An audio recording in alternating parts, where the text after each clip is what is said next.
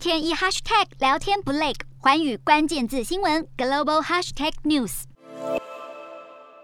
首先看到国内十三号新增十二例本土感染，四十例境外移入，没有死亡个案。国际疫情方面，美国数据大幅下降，新增五万九千多例，不排除是周末筛检量降低所致。全美确诊率逐渐下降，但是死亡人数还是居高不下，平均每天有超过两千五百人病末，二十六个州的死亡数也都还在上升。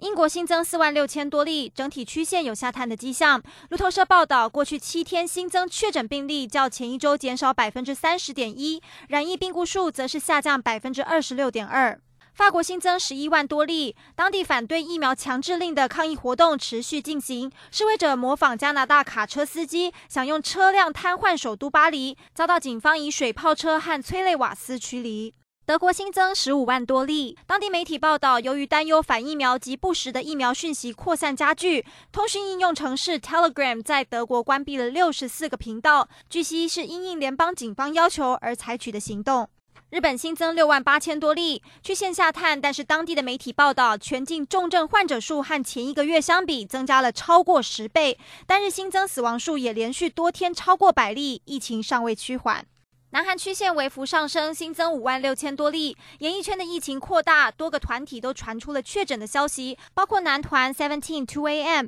综艺节目 Running Man 的四名班底等等，都因为确诊暂停所有行程。印度曲线继续下探，新增两万八千多例。路透社报道，由美国、印度、澳洲还有日本组成的四方安全对话，承诺在二零二二年底前供应全球十亿剂疫苗，首批将会由印度本土药厂 Biologic 一制造，将会在上半年开始运送。越南曲线继续上升，新增了两万七千多例。专家研究，全国有超过七成人口已经完整接种疫苗，重症数和病故人数也都在降低，推断应该已经度过了疫情的高峰期，准备开始进入后疫情时代，回归正常生活。